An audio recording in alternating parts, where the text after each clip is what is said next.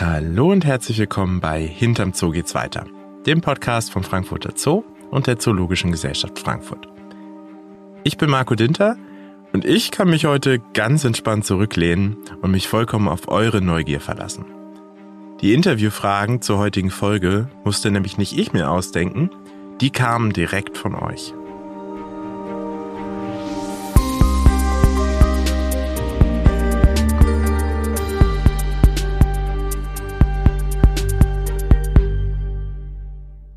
Am Artenschutztag im Frankfurter Zoo habt ihr uns ganz viele Fragen zu den ZGF Naturschutzprojekten gestellt. Und die gebe ich jetzt an die Kolleginnen und Kollegen aus den Projekten weiter. Die ganzen Interviews haben allerdings nicht in eine Folge gepasst, deswegen haben wir sie für euch aufgeteilt. In der letzten Folge habe ich schon mit Andani Hatanti aus Bukit-Tigapulu aus Sumatra gesprochen und mit Nico Eidenmüller aus dem Wisper-Taunus. Heute stelle ich eure Fragen zum Manu-Nationalpark in Peru und zur Serengeti in Tansania. Bevor es losgeht, möchte ich euch aber noch ein paar der anderen Partnerorganisationen vorstellen, die den Artenschutztag im Frankfurter Zoo zu etwas Besonderem gemacht haben. Über 4000 Besucherinnen und Besucher waren an dem Tag im Zoo und konnten sich an den Infoständen der zehn Partner über deren Arbeit informieren. Ein paar von denen habe ich beim Artenschutztag an ihren Ständen besucht, um mal zu schauen, was sie da so machen. Und wir können ja mal zusammen reinhören, wer alles da war.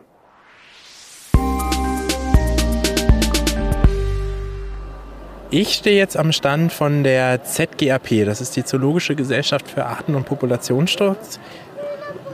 Langer Name, was macht ihr denn eigentlich? Wir machen seit 40 Jahren Artenschutz. Unser ähm, Motto oder beziehungsweise unsere Zielsetzung seit Gründung ist Hilfe für hochbedrohte, aber unbekannte Arten.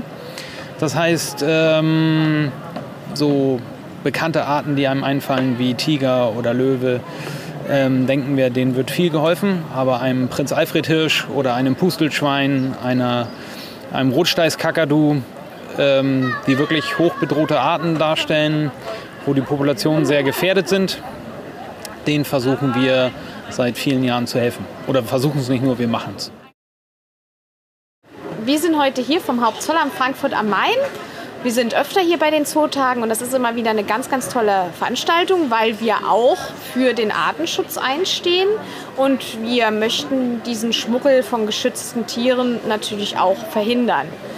Und deswegen sind wir hier zum einen zur Information. Wir haben ein paar Ausstellungsstücke dabei und zum anderen haben wir auch unsere vierbeinige Kollegin dabei, wo der Kollege noch was zu sagen könnte. Ja, mein Name ist Guido Nickel und ich bin Artenschutzspürenführer am Flughafen Frankfurt am Main. Und ich habe meine Kollegin, meine Nela, meine Artenschutzspürenhündin habe ich dabei. Und mit ihr demonstrieren wir hier in kleiner abgespeckter Form unsere Arbeit am Frankfurter Flughafen. Jetzt stehe ich an einem Stand. Äh, hier geht es ziemlich sicher um Pinguine. Ich sehe Pinguine äh, auf Weinflaschen gehäkelt, auf diversen DVDs und äh, CDs. Wo sind wir denn jetzt hier und was macht ihr für den Natur- und Artenschutz? Ja, hallo, mein Name ist Nicole Kambeck. Äh, wir sind hier von Svilnisco e.V. Äh, wir sind ein Verein, das sehr stark äh, zusammenarbeitet mit äh, Chile und mit Peru, mit Artenschutzorganisationen zum Schutze des Humboldt-Pinguins. Der Humboldt-Pinguin ist sehr stark äh, vom Aussterben bedroht, hauptsächlich aufgrund der Fischerei und äh, der Meeresverschmutzung. und ähm, wir haben verschiedene Aktivitäten hier, Umweltbildungsarbeit vor Ort, genauso wie eben auch in Chile und in Peru. Wir sind zwei Damen, Andrea und Bärbel von den Naturschutzbotschaftern.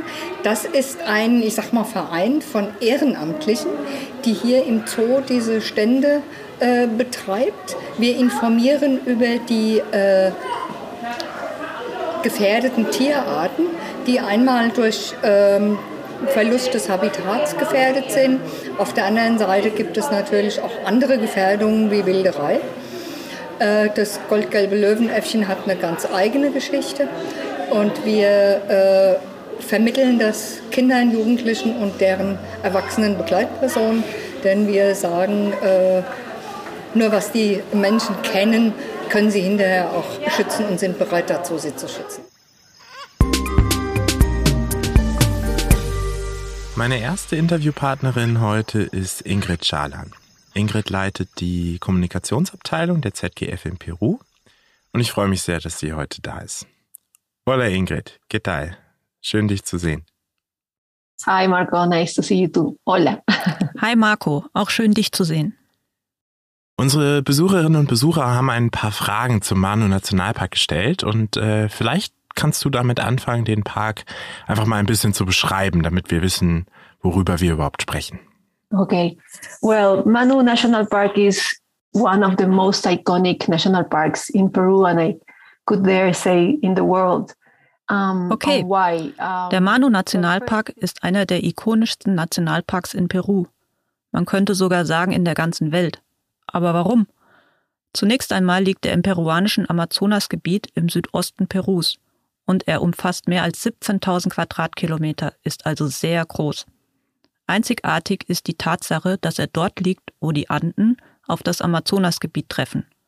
So deckt er ein sehr breites Spektrum an ökologischen Systemen ab, das von 300 Metern bis zu 4200 Metern über dem Meeresspiegel reicht. Daher ist er eines der wichtigsten Schutzgebiete mit der größten Artenvielfalt.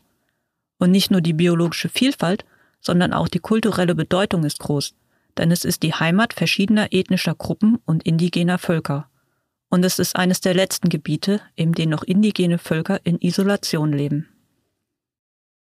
Die erste Frage von unseren Besuchern war, warum die ZGF sich ausgerechnet in Manu engagiert. Well, the link, we could say there is a organizational link, but also sentimental link. Uh, Im Grunde kann man sagen, dass es sowohl eine Verbindung zwischen den Organisationen als auch eine emotionale gibt. Christoph Schenk, der ZGF-Geschäftsführer, kam vor etwa 30 Jahren nach Peru, um über Riesenotter zu forschen. So hat die Arbeit der ZGF in Peru überhaupt begonnen. Das ist die emotionale Verbindung. Die ZGF unterstützt mit ihrer Arbeit hauptsächlich die Arbeit der lokalen Schutzgebietsbehörden. Das machen wir in jedem Land so. In Peru ist unser Hauptpartner Sernamp. Das ist die Behörde für die Schutzgebiete in Peru. Wir arbeiten in den wichtigsten tropischen Schutzgebieten, wir nennen sie Landschaften, weil sie nicht nur Nationalparks, sondern auch andere geschützte Gebiete mit einschließen. Dort stellen wir sicher, dass die Parks effizient arbeiten können, damit sie gegen die Bedrohungen vorgehen können, die diese Schutzgebiete umgeben. Unsere Arbeit ist hauptsächlich das Capacity Building. Das heißt, wir arbeiten mit den lokalen und indigenen Gemeinden zusammen, um deren nachhaltige Lebensgrundlagen zu sichern Außerdem sind wir in der Bildung aktiv und monitoren die wichtigsten Arten in den Gebieten. Du hast jetzt gerade von Bedrohung gesprochen. Was sind denn da so die größten in, in dem Schutzgebiet? Yeah, well, at the moment, uh, there are two main threats that are um, putting in risk Manu National Park. Im Moment gibt es zwei Hauptbedrohungen, die den Nationalpark gefährden. Die wichtigste ist der illegale Bergbau. Wir haben das Beispiel des Tampopata Nationalreservats, in dem wir auch arbeiten, das direkt neben Manu liegt, und dort gibt es seit etwa 25 Jahren einen Ort namens La Pampa, eine Art Bergbaustadt. Wir sprechen hier über den Amazonas Regenwald und alleine um La Pampa wurden hunderte von Hektar dieses Regenwalds gerodet. Zurzeit ist Manu ebenfalls das Ziel illegaler Bergleute. Wir mussten feststellen, dass diese Bergleute in Gebiete eindringen, die nahe am Manu Nationalpark liegen, jedes Jahr werden etwa 90 Hektar in der Umgebung des Parks abgeholzt.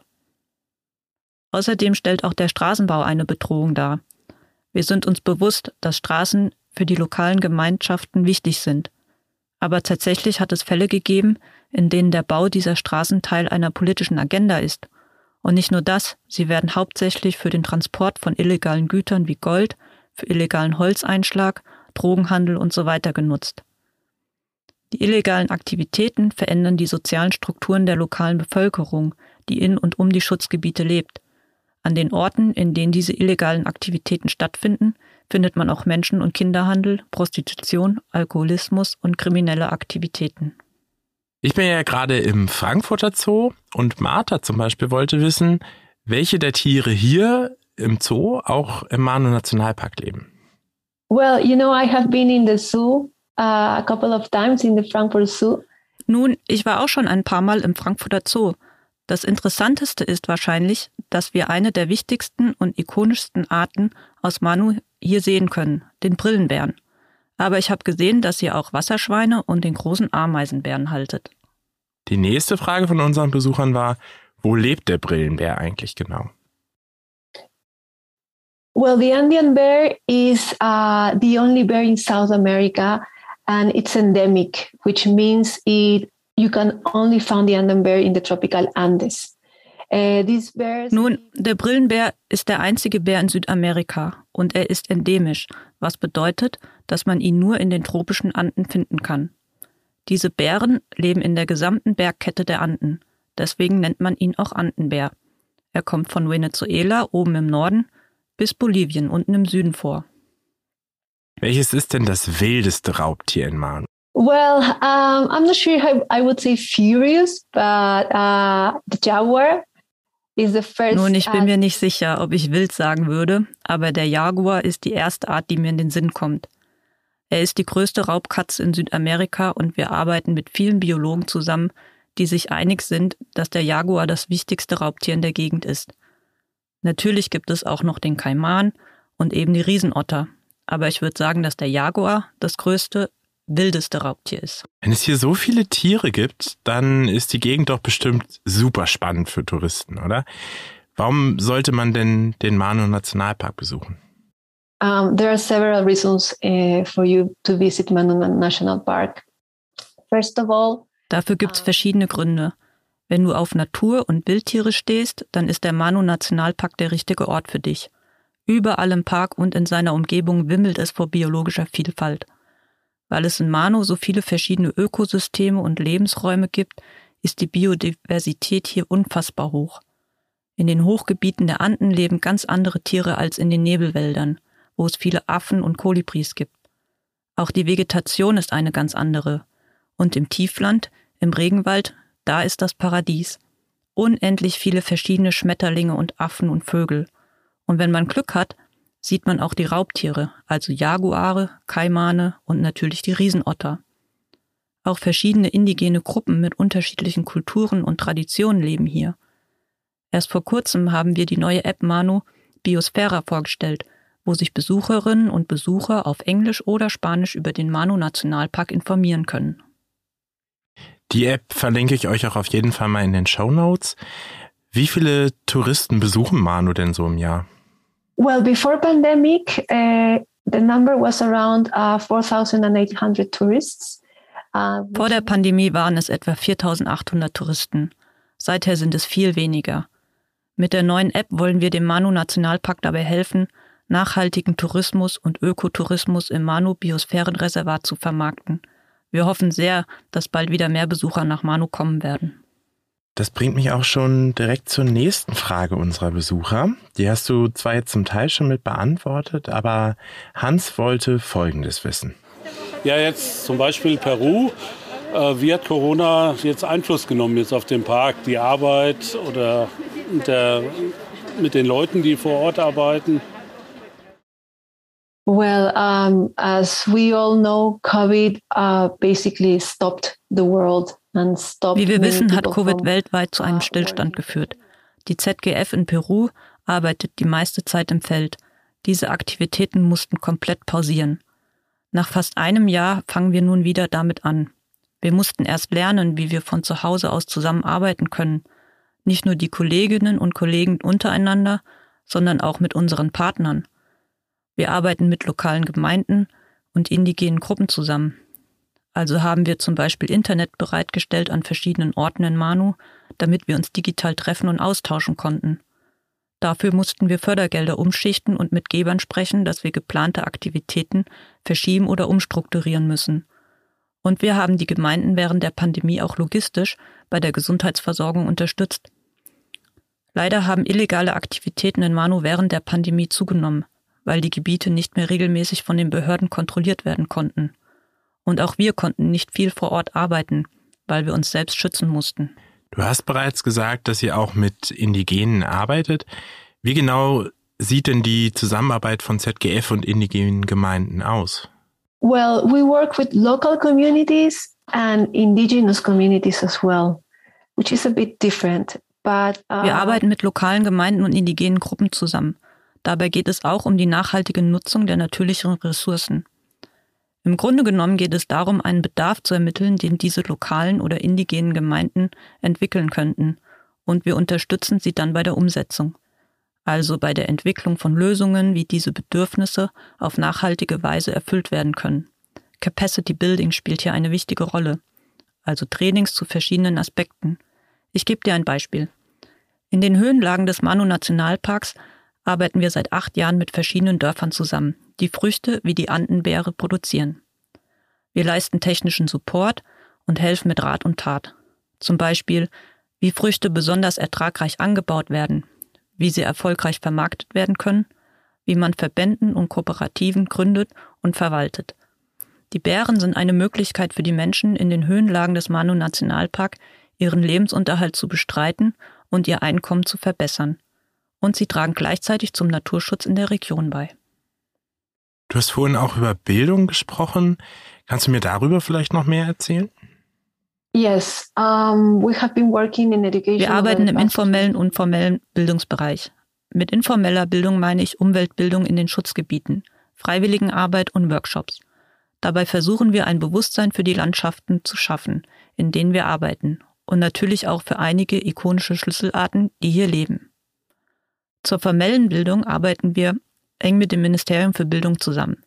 Zum Beispiel bringen wir Themen aus dem Bereich Naturschutz in die Curricula der peruanischen Schulen ein. Wir bilden auch Lehrer weiter und publizieren Lehrmaterial in verschiedenen indigenen Sprachen. In der Nähe von Manu unterstützen wir Schulen, in denen Indigene ihren sekundären Schulabschluss machen können. So können einige von ihnen anschließend studieren. Das war vorher aufgrund der Sprachbarriere oft schwierig. Und nicht nur die Schülerinnen und Schüler, auch meine Hörerinnen und Hörer haben jetzt einiges über den Manu Nationalpark gelernt. Vielen Dank, Ingrid. De nada. Hasta pronto, Marco. See you.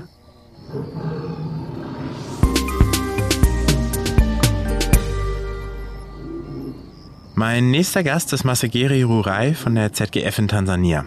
Masegeri ist unser Programmleiter des Serengeti Ecosystem Management Projects, kurz SEMA. Und ich freue mich sehr, dass er heute da ist. Hallo Masegeri, wie geht's dir? Uh, good, Marco. How are you? Hallo Marco, gut, danke. Du warst ja bereits hier in Frankfurt bei uns im Headquarter und auch schon im Zoo. Die erste Frage von unseren Besuchern dreht sich um das Flugzeug mit den Zebrastreifen, das man hier im Zoo auf einem der Dächer sehen kann. Hast du vielleicht auch schon gesehen? Das Original gehörte dem ehemaligen Zoodirektor Bernhard Jimek. Fliegt dieses Flugzeug denn noch über der Serengeti und wenn ja, zu welchem Zweck? Uh, it is true, yeah. The famous uh, small zebra stripes plane uh, used by Professor Bernhard. Ja, genau. Das zebragestreifte Flugzeug, das Bernhard Jimek mit seinem Sohn in den 1950ern flog, kennt hier jeder.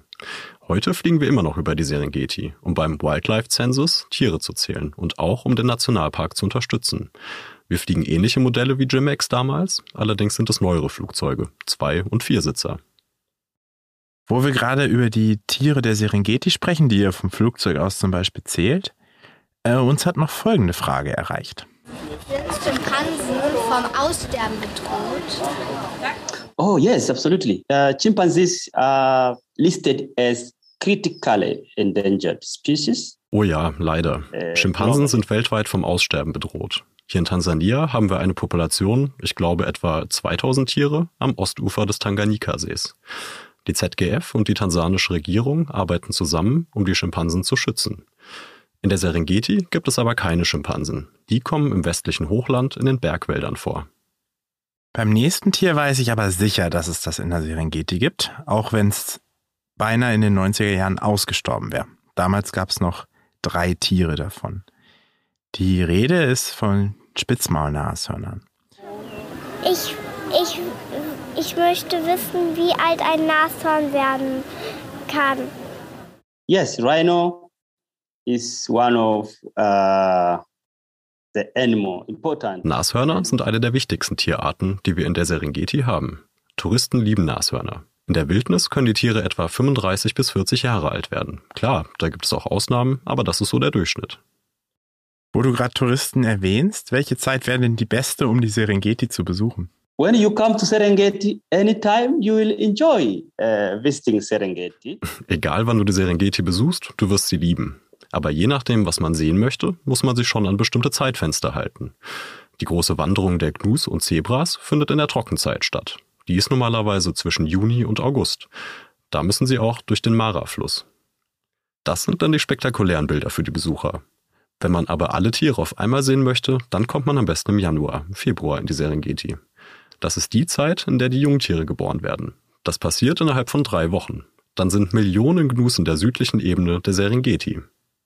Das muss ja echt wunderschön sein. Hast du denn ein Lieblingstier? well, all animals in Serengeti are special. Uh, I, I love them. Ich liebe alle Tiere der Serengeti. Sie sind alle etwas Besonderes und übernehmen wichtige Rollen für das Ökosystem. Giraffen beeindrucken mich aber immer wieder. Sie sind riesig und bewegen sich so elegant. Und wenn sie stillstehen, dann strahlen sie eine Ruhe aus, die sich auf mich überträgt.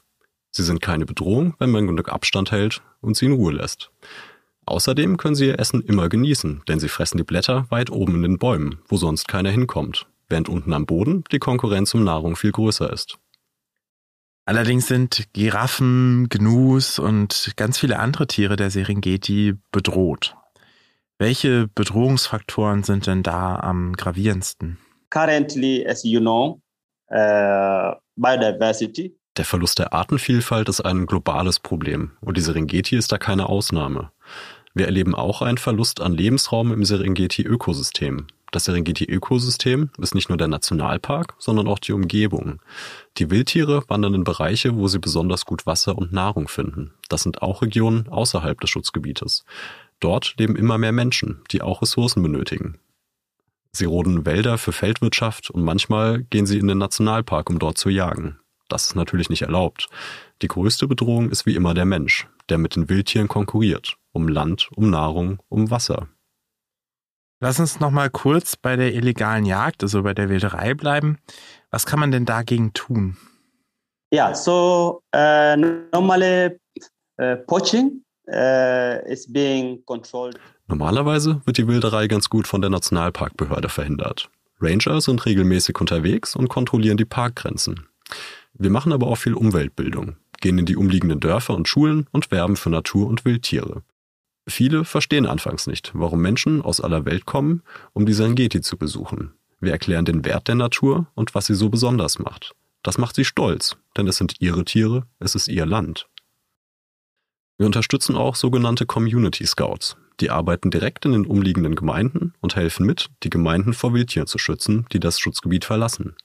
Aber sie sind auch dazu da, die illegale Jagd zu verhindern. Denn Community Scouts sind immer aus der Gemeinde. Sie sind direkt dort angestellt. Sie arbeiten auch mit den Rangern aus dem Nationalpark zusammen. Gemeinden verwalten auch eigene Wildniszonen auf ihrem Gemeindeland. Das sind Bereiche, in denen viele Wildtiere vorkommen. Die Bereiche werden von den Community Scouts geschützt. Sie helfen der Gemeinde dann, Geld im Tourismus zu verdienen. Das führt uns ziemlich direkt zur nächsten Besucherfrage und vermutlich zur wichtigsten, äh, wenn es um die Serengeti geht. Lass sie uns mal gemeinsam anhören. Okay, wir würden gerne wissen, was wird in Tansania für die Menschen getan, damit zum Beispiel Wilderei in den Nationalparks gestoppt wird? Wilderei hat ja einen Zusammenhang mit sozialen Problemen. Bushmeat hunting is driven by two, mainly two factors. That Wilderei hat normalerweise zwei Gründe. Menschen versuchen durch die Jagd Geld zu verdienen, um die Lebensumstände zu verbessern. Oder sie jagen, um das Fleisch dann selbst zu essen. Menschen hier sind teilweise sehr arm und diese Armut fördert dann die Wilderei. Ein anderer Grund für die Wilderei hängt mit der Geschichte der Menschen hier zusammen. Viele haben hier schon lange gelebt und die Jagd ist Teil ihrer Kultur. Wildfleisch gehörte schon immer dazu.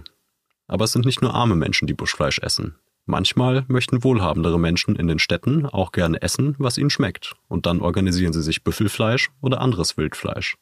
Es geht also darum, den Menschen Möglichkeiten zu öffnen, Geld zu verdienen, auf einem Weg, der mit dem Schutz der Natur und Wildtiere vereinbar ist. Wir bieten dazu unter anderem sogenannte COCO-Bars an, das heißt Community Conservation Banks. Das sind Gemeindebanken mit jeweils 15 bis 30 Mitgliedern. Die meisten davon haben früher gewildert. Die Gemeindebanken übernehmen die Aufgaben wie bei euch die örtliche Bankfiliale. Man kann dort Geld einzahlen und einen Kredit erhalten. Der Unterschied ist, bei einer Coco-Bar darf der Kredit nur dazu eingesetzt werden, ein Unternehmen zu gründen oder aufzubauen, das umweltverträglich arbeitet. Die Mitglieder kontrollieren sich dabei selbst. Wir stellen nur Trainer für das Programm zur Verfügung und begleiten es anfangs. Das Programm läuft seit zehn Jahren und mittlerweile machen 70 Gemeinden mit. Einige der Teilnehmer starten zum Beispiel eine Imkerei. Bienen sind gut für die Natur und produzieren Honig, der später verkauft werden kann. Aber es gibt auch viele andere Beispiele. Die Teilnehmer entscheiden selbst.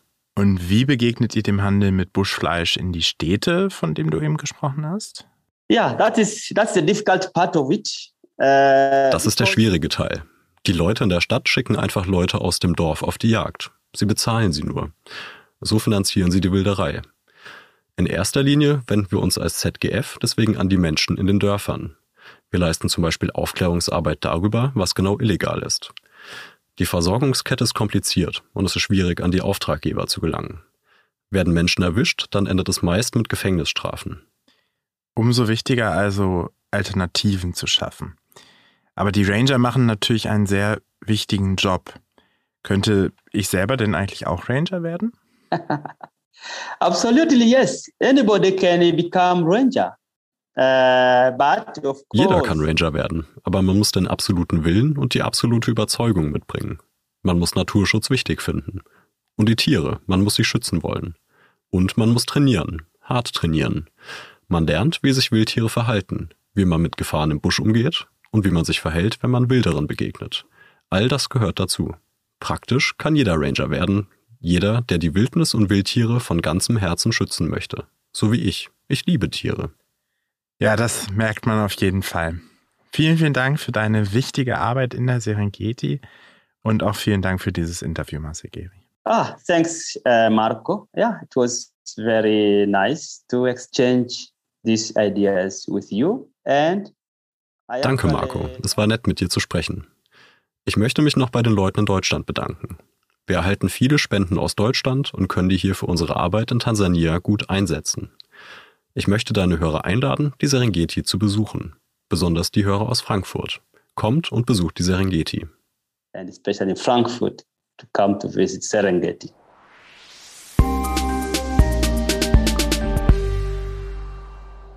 Damit sind wir auch schon am Ende der heutigen Folge angekommen.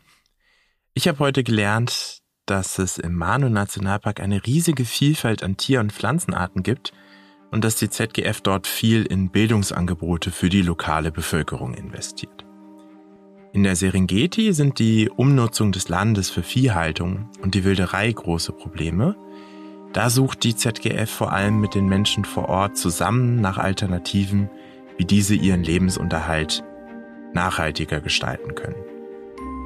Beide Projekte profitieren vom Naturschutz-Euro des Frankfurter Zoos und damit auch von eurem Besuch. Wenn ihr mehr über die Arten- und Naturschutzarbeit des Zoos wissen wollt, dann kann ich euch noch unsere Vortragsreihe Erlebnis Zoo Abenteuer Naturschutz ans Herz legen. Jeden ersten Dienstag im Monat berichten da die Referentinnen und Referenten vom Zoo, der ZGF oder anderen Partnern über ihre Arbeit im Naturschutz. Der Eintritt ist frei, die genauen Termine und Themen findet ihr auf der Homepage des Zoos. Ich bin Marco Dinter und vielleicht sehen wir uns ja mal bei dieser Vortragsreihe. Ansonsten hören wir uns das nächste Mal wieder bei Hinter dem Zoo. Geht's weiter.